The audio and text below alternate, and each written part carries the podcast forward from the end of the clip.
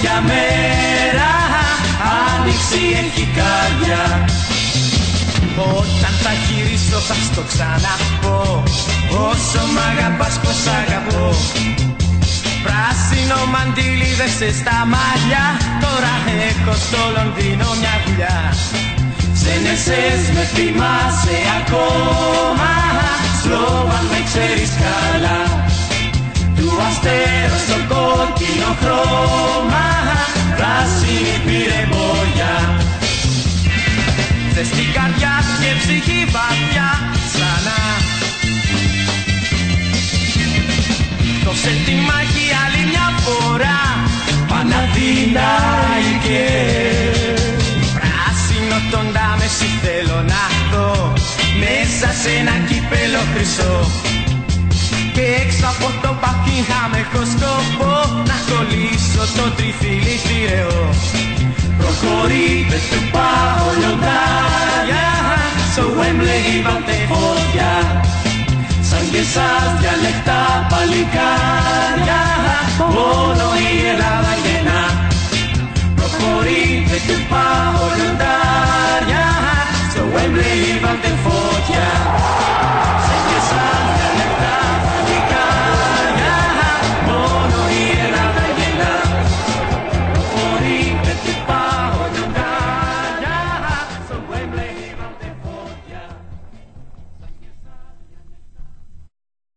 Καλημέρα, καλησπέρα, καλό απόγευμα, καλό βράδυ. Είμαι ο Ντουνόσα 13 και ακούτε το Λεωφόρος 1908 podcast. Όπως είναι προφανές, το σημερινό τέταρτο επεισόδιο ε, δεν μπορεί παρά να είναι αφιερωμένο στο έπος του Webley. 2 Ιουνίου του 2021, 2 Ιουνίου του 1971. 50 χρόνια από τη μεγαλύτερη στιγμή του ελληνικού ποδοσφαίρου σε διασυλλογικό επίπεδο. 50 χρόνια από την πιο μεγάλη στιγμή που έζησε μέχρι σήμερα ελληνική ομάδα. Α, θα κάνουμε ένα ταξίδι στο χρόνο. Θα μιλήσουμε για το πώς ο Παναθηναϊκός έφτασε στο Wembley, για τα χρόνια πριν από την ε, επική εκείνη σεζόν, από την σεζόν που έμεινε για πάντα χαραγμένη στις καρδιές και στο μυαλό όλων των φιλάθλων του Παναθηναϊκού και φυσικά του ελληνικού ποδοσφαίρου. Θα ξεκινήσουμε και θα πάρουμε τα πράγματα από το μακρινό 1963. Το 1963 η διοίκηση του Παναθηναϊκού με πρόεδρο τον Λουκά Πανουριά κάνει το πολύ μεγάλο βήμα και έρχεται σε συμφωνία με τον Στέφαν Μπόμπεκ. Ο Στέφαν Μπόμπεκ υπήρξε Σέρβος ποδοσφαιριστής, κορυφαίος στην πατρίδα του και ένας προπονητής ο οποίος άλλαξε τη μοίρα του ελληνικού ποδοσφαίρου και του Παναθηναϊκού. Οι ιδέες του Στέφαν Μπόμπεκ εκείνη την εποχή ήταν εξαιρετικά πρωτοπόρες και ριζοσπαστικές. Το σύστημα το οποίο λάνσαρε ο Σέρβος τεχνικός ήταν το 4-3-3. Ένα σύστημα το οποίο μετά από περίπου 10 χρόνια το εφήρμοσε με εξαιρετικό τρόπο ο Άγιαξ του Κρόιφ και του Νέσκενς και θεμελιώθηκε ως το σύστημα του Ολλανδικού ποδοσφαίρου. Ο Στεφάν Μπόμπεκ ήταν ήδη 10 χρόνια μπροστά από τους Ολλανδούς μπορούμε να πούμε, με μία δόση υπερβολής ενδεχομένως. Στο πρωτάθλημα της περίοδου 1963-1964, ο Παναθηναϊκός με τον Μπόμπεκ στο τιμόνι είχε συνολικό απολογισμό 24 νίκες, 6 ισοπαλίες και καμία ήττα. Φυσικά μιλάμε για το το πρωτάθλημα, για το πρωτάθλημα που πανηγύρισε ο σύλλογος μέσα στο γήπεδο Καραϊσκάκη με τον πολύ αγαπημένο μας Ζαχαρία Πιτυχούτη να κάνει το γύρο του θριάμβου κρατώντας την πράσινη σημαία μέσα στο γήπεδο του αιωνίου αντιπάλου. Την περίοδο 64-65 ο Παναθηναϊκός αναδεικνύεται ξανά πρωταθλητής, έχοντας μόλις μία ήττα στον απολογισμό του. Έφτασε δηλαδή ένα βήμα από το να κάνει το repeat στο αίτητο πρωτάθλημα. Οι επιτυχίες όμως του Στέφαν Μπόμπεκ ε, δεν άρεσαν σε ένα κομμάτι της ομάδας εκείνη την εποχή. Το παρατσούκλι που είχε ο Μπόμπεκ ήταν δάσκαλος και οι επιτυχίες του τον είχαν ανεβάσει πάρα πολύ ψηλά στην εκτίμηση του κόσμου αλλά και εντός του συλλόγου. Οι ιδέες του ήταν καινοτόμες και ριζοσπαστικές όπως είπαμε και πιο πριν αλλά ε, ήταν δύσκολο και χρονοβόρο να μπορέσουν αυτές οι ιδέες να αφομοιωθούν. Αντιθέτως μάλιστα, ε, όχι μόνο δεν αφομοιώθηκαν στον μέγιστο βαθμό, αλλά υπήρξαν και πολέμιοι του Σέρβου προπονητή. Μάλιστα, ένας από τους μεγαλύτερους πολέμιους του Στέφαν Μπόμπεκ ήταν ο παλαίμαχος και μέλος της ομάδας του Wembley, ο Αριστίδης Καμάρας. Ο Έλληνας αμυντικός και μετέπειτα νομικός ε, χαρακτήρισε τον Στέφαν Μπόμπεκ ως ε, έναν άνθρωπο ο οποίος οδηγούσε τους ποδοσφαιριστές στο να διαβρώσουν το ηθικό τους. Επίσης τον είχε κατηγορήσει για τον παραγωνισμό πολλών παικτών. Από την άλλη πλευρά ο Μπόμπεκ έβγαινε στην αντεπίθεση και άφηνε υπόνοιες για ύποπτα παιχνίδια, για μειωμένη απόδοση παικτών ε, και σκοτεινές ιστορίες. Φανατικοί υποστηρικτές του Στέφαν Μπόμπεκ υπήρξαν ο Μίμης Δωμάζος και ο Ζαχαρίας Πιτυχούτης. Τελικά ο Μπόμπεκ αποχώρησε από τον Παναθηναϊκό στα τέλη του 1966-67, αφού όμως ακόμα και εκείνη τη χρονιά μπόρεσε να φέρει έναν ακόμα τίτλο στον Παναθηναϊκό, το κύπελλο Ελλάδος. Διάδοχος του Στέφαν Μπόμπεκ στον Παναθηναϊκό υπήρξε ένας άλλος πολύ μεγάλος προπονητής, ο οποίος ήταν ο Λάκης Πετρόπουλος. Ο Λάκης Πετρόπουλος παρέλαβε την ομάδα και το 1969 κατέκτησε μαζί της ο Ντάμπλ. Και το 1970 έφερε ένα ακόμη πρωτάθλημα. Θα μπορούσαμε να πούμε ότι ο Φέρεντς Πούσκας που ήρθε τη σεζόν 1970-1971 παρέλαβε μια ομάδα η οποία ήταν εξαιρετικά δουλεμένη παρέλαβε μια ομάδα η οποία ήταν πολύ καλά γυμνασμένη. Άλλωστε και οι παίκτες του Wembley σε συνεντεύξεις τους έλεγαν ότι ήμασταν πάρα πολύ καλά προπονημένοι. Βγάζαμε τα παιχνίδια και νιώθαμε ότι παίζαμε 60 λεπτά. Ήμασταν πολύ καλά γυμνασμένοι. Ο Φέρενς Πούσκας λοιπόν παρέλαβε μια ομάδα η οποία είχε δύο προπονητές οι οποίοι νωρίτερα είχαν ε, κάνει εξαιρετική δουλειά. Και ο Στέφαν Μπόμπεκ και ο Λάκης Πετρόπουλος είχαν διαμορφώσει έναν Παναθηναϊκό πολύ σφριγγυλό, καλά προπονημένο και γυμνασμένο και φυσικά άκρος επιθετικό. Οι παίκτες έλεγαν ότι ο Φέρεντς Πούσκας ήταν ένας προπονητής ο οποίος δεν έκανε κάτι συγκλονιστικό. Δεν ε, έθελγε με τα προπονητικά του προγράμματα ή με τις ε, σπουδαίες τεχνικές του γνώσεις. Ήταν όμως μια κορυφαία προσωπικότητα, μια ε, προσωπικότητα η οποία ήταν αναγνωρισμένη εκείνη την εποχή στο παγκόσμιο ποδόσφαιρο, μυθικός παίκτης Real Madrid ο Φέρενς Πούσκας και ηγετικός αρχηγός και σύμβολο της Εθνικής Ουγγαρίας που εκείνες τις εποχές η Εθνική Ουγγαρία ήταν μια πολύ δυνατή και αξιοσέβαστη εθνική ομάδα. Ο Φέρενς Πούσκας αυτό το οποίο έδωσε στους παίκτες του Παναθηναϊκού ήταν την ψυχολογία και την πίστη στις ικανότητές τους. Στην ιστορία έχει μείνει το περιβόητο 11 αυτοί, 11 εμείς.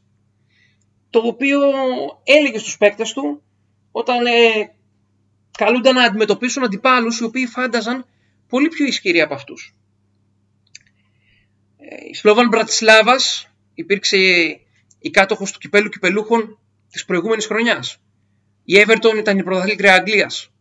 Ο Ερυθρός Αστέρας ήταν μια ομάδα η οποία ε, πρωταγωνιστούσε στο ευρωπαϊκό ποδόσφαιρο. Παρ' όλα αυτά όμως, ο Καλπάζος Συνταγματάρχης, όπως ήταν το προσωνύμιό του, έδινε στους παίκτες του μέρος από την άβρα του. Τους έλεγε ότι το ποδόσφαιρο είναι 10% ικανότητα, 40% δουλειά και 50% ψυχολογία. Αυτό λοιπόν μπορούμε να πούμε ότι ήταν και το κλειδί για το μύθο του Wembley.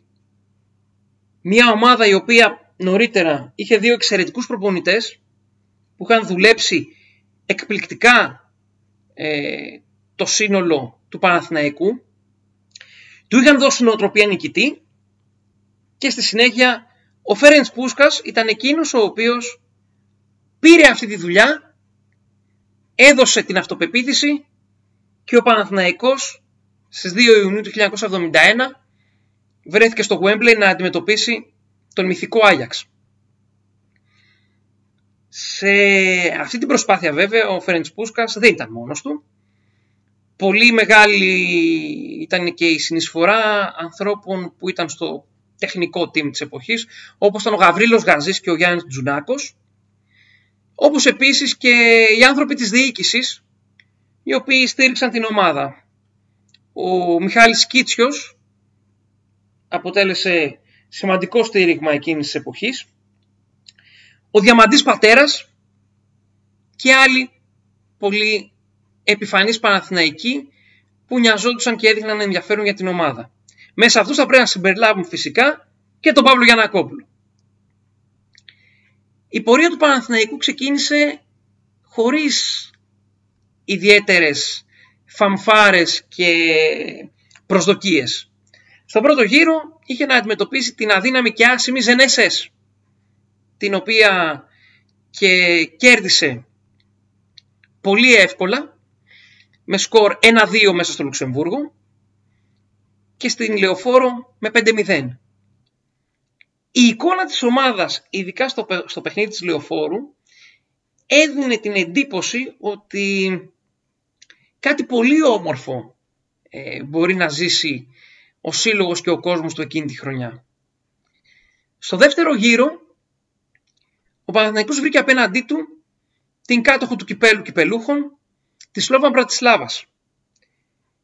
Παρά το γεγονός ότι ήταν ένα μέγεθος μεγαλύτερο φαινομενικά από τον Παναθηναϊκό. Στο πρώτο παιχνίδι στη Λεωφόρο ο Παναθηναϊκός κέρδισε με 3-0 και ουσιαστικά μπορούμε να πούμε ότι καθάρισε την πρόκριση από το πρώτο παιχνίδι. Μάλιστα ο εκπληκτικός προπονητής της Σλόβα Βρατισλάβας, Τόμας Βίντσεν, δήλωσε μετά το παιχνίδι. Δεν μπορούσα να φανταστώ ένα τέτοιο Παναθηναϊκό. Θεωρώ ότι έχουμε ήδη αποκλειστεί. Στον επαναληπτικό της Μπρατισλάβας, ο Παναθηναϊκός ιτήθηκε 2-1. Ήταν ξεκάθαρα μια γλυκιά ήττα που οδήγησε τον Παναθηναϊκό στο μεγαλύτερο μέχρι εκείνη τη στιγμή σκαλί που ήταν η συμμετοχή του στα προημιτελικά του κυπέλου πρωταθλητριών. Αντίπαλο στα προημιτελικά η πρωταθλήτρια Αγγλίας Everton.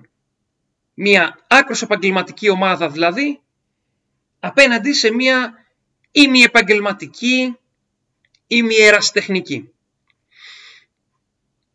Πρώτο παιχνίδι στο Goodison Park του Λίβερπουλ και ο Φέρενς Πούσκας έχει την μεγάλη έμπνευση να παίξει man to man το μεγάλο σεντρεφόρ της Everton, Τζο Ρόιλ, τοποθετώντας τον μέχρι τότε άγνωστο άνθιμο καψί πάνω του. Ο Παναθηναϊκός άντεξε το σφυροκόπημα των εφοπλιστών, σκόραρε στο 81 με τον Αντώνη Αντωνιάδη. Ο Αντώνης Αντωνιάδης όποτε μιλάει για αυτό το παιχνίδι λέει ήταν το 81ο λεπτό. 9 λεπτά πριν τη λήξη. Φορούσα το νούμερο 9 και η ημερομηνία έλεγε 9 Μαρτίου.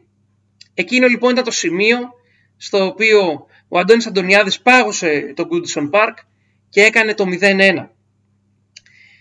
Στο 90 οι, οι Άγγλοι ισοφάρισαν με τον Τζόνσον και όλα έδειχναν ότι θα οδηγούμασταν σε έναν πολύ μεγάλο δεύτερο προημιτελικό.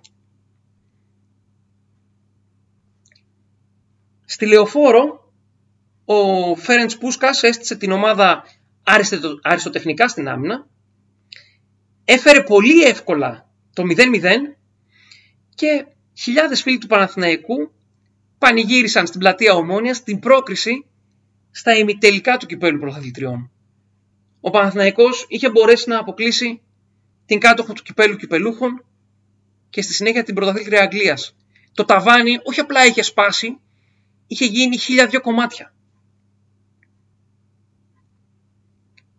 Πρώτο παιχνίδι στα ημιτελικά, αυτό στο Βελιγράδι. Ο Παναθηναϊκός αντιμετωπίζει τον πολύ δυνατό εκείνη την εποχή Ερυθρό Αστέρα.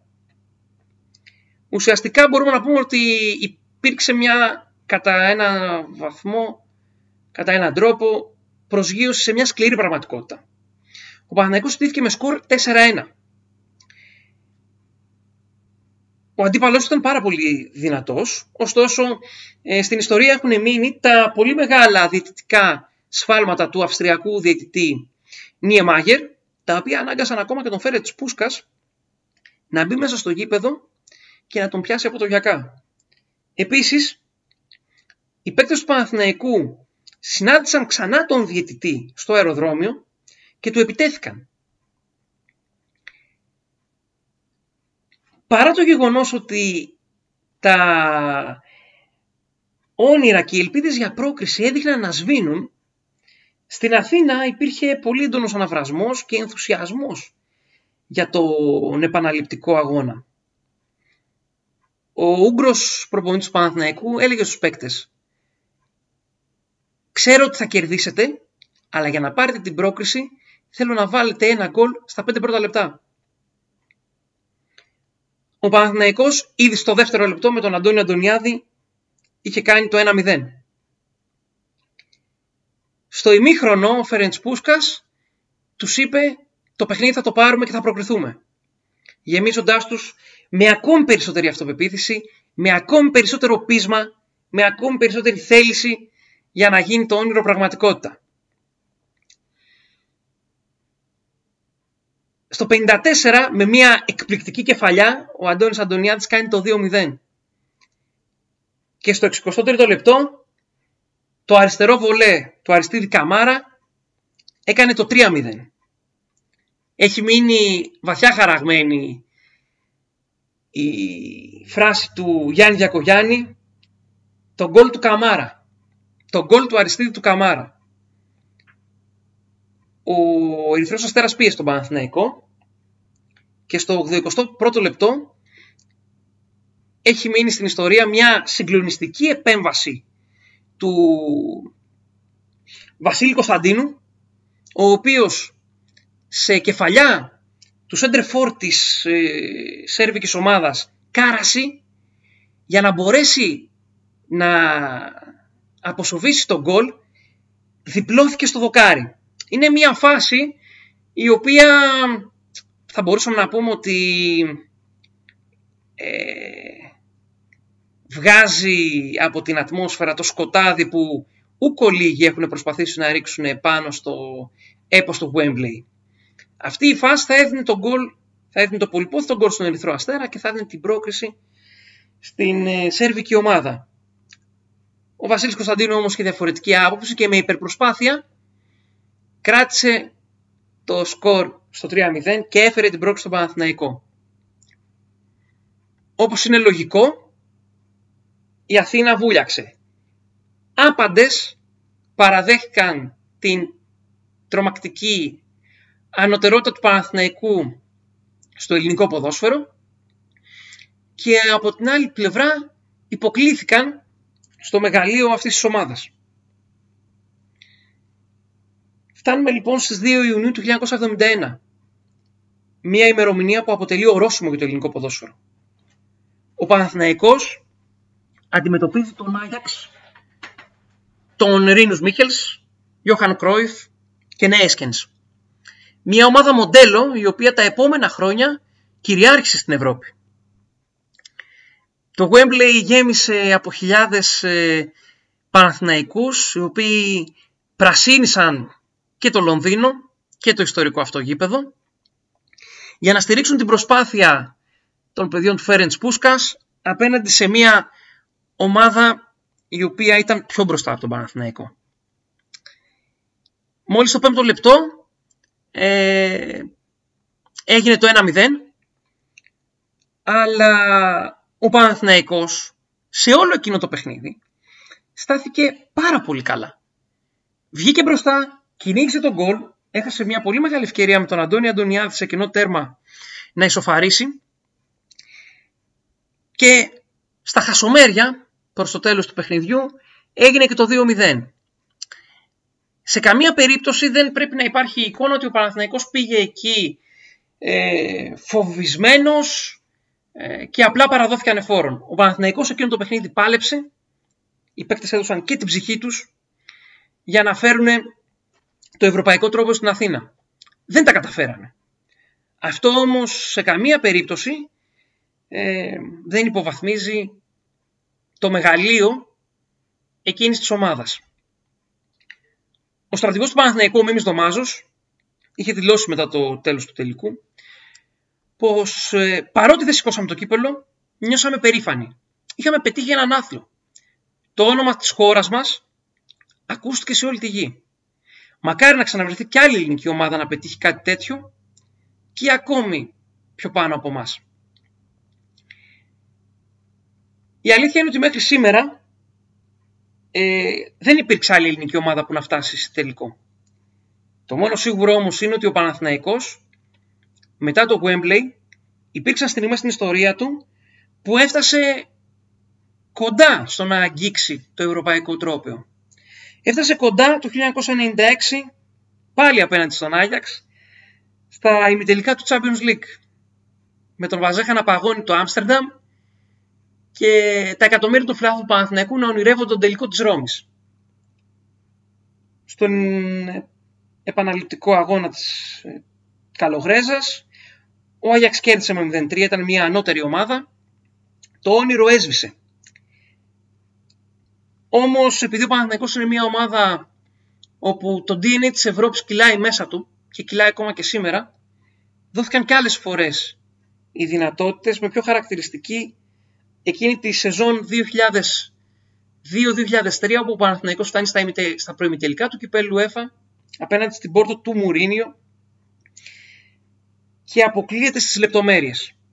Πιθανότατα, αν ο Παναθηναϊκός περνούσε την Πόρτο, να σήκωνε το κύπελο ΕΦΑ. Ήταν η καλύτερη ομάδα μετά την Πόρτο και στάθηκε πολύ άτυχος. Άλλωστε και ο ίδιος ο Ζωσέ Μουρίνιο είχε πει ότι αφού μπορέσαμε να αποκλείσουμε τον Παναθηναϊκό, δεν υπήρχε περίπτωση να χάσουμε το τουρνουά εκείνη τη χρονιά. Το 2001-2002 ο Παναθηναϊκός έπαιξε μισό πρωτάθλημα στο Champions League με την εκπληκτική του πορεία στα προημιτελικά της διοργάνωσης απέναντι στην Παρσελώνα όπου πάλι αποκλείστηκε στις λεπτομέρειες έχοντας περάσει δύο ομίλους της κορυφαίας διασυλλογικής οργάνωσης. Είναι λογικό να υπάρχει πικρία για το που βρισκόμαστε σήμερα και το πώς ήμασταν στο παρελθόν. Να μην έχετε όμως καμία απολύτως αμφιβολία αυτός ο σύλλογος, αυτή η ομάδα είναι η μοναδική η οποία μπορεί να βγει στην Ευρώπη και να κοιτάξει τους αντιπάλους της ως ίσο προς ίσο. Είμαστε η μοναδική ομάδα η οποία μπορεί να βγει στην Ευρώπη και να μην φοβηθεί. Γιατί, γιατί πάρα πολύ απλά στο DNA του Παναθηναϊκού η Ευρώπη είναι κάτι το οποίο έχει ταυτιστεί μαζί του. Ευρώπη και Παναθηναϊκός είναι ένα και ταυτό. Και παρά τις δυσκολίες, παρά τις πίκρες που περνάμε, ε, θα πρέπει να σκεφτόμαστε ότι η ζωή έχει πάνω και κάτω. Και όντως αυτή τη στιγμή το κάτω είναι πολύ... είναι βαθύ. Όμως δεν υπάρχει περίπτωση η μεγαλύτερη ομάδα της χώρας, ο πρέσβης του ελληνικού ποδοσφαίρου θα σηκωθεί ξανά στα πόδια του. Και όταν σηκωθεί, μαζί με τον κόσμο του συσπηρωμένο και δίπλα του, δεν υπάρχει περίπτωση να μην τα καταφέρει. Ο Παναθηναϊκός, όσο και αν αυτή τη στιγμή ακούγεται σε κάποιους αστείο, θα είναι εκείνος η πρώτη ελληνική ομάδα η οποία θα φέρει ευρωπαϊκό τίτλο στο ελληνικό ποδόσφαιρο. Να είστε σίγουροι γι' αυτό. Κάπου εδώ κλείνει το τέταρτο επεισόδιο του Λεωφόρος 1908 podcast. Σας ευχαριστούμε που μείνατε μέχρι τέλους και ταξιδέψατε μαζί μας. Για μας είναι πολύ μεγάλη χαρά και τιμή να φτιάχνουμε ένα αφιέρωμα για τη μυθική ομάδα του Wembley. Ένα αφιέρωμα το οποίο είναι τεχνικό, δεν ε, μπορεί να πλησιάσει τα επαγγελματικά πρότυπα. Σε κάθε περίπτωση όμως είναι βγαλμένο μέσα από την καρδιά μας. Σας ευχαριστούμε πάρα πολύ λοιπόν, να είστε καλά και πάντοτε να θυμάστε ότι η ζωή μας ήταν, είναι και θα είναι για πάντα στο πράσινο. Κάθε 2 του Ιούνιου θα έχουμε για πάντα στο Λονδίνο μια δουλειά. Να είστε καλά.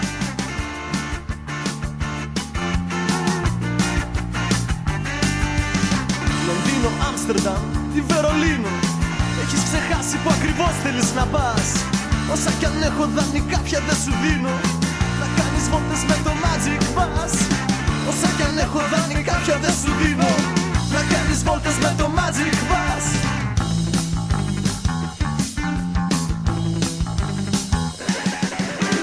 Ταξιδιάρα ψυχή Κι αν θέλω δίπλα σου είναι δύσκολο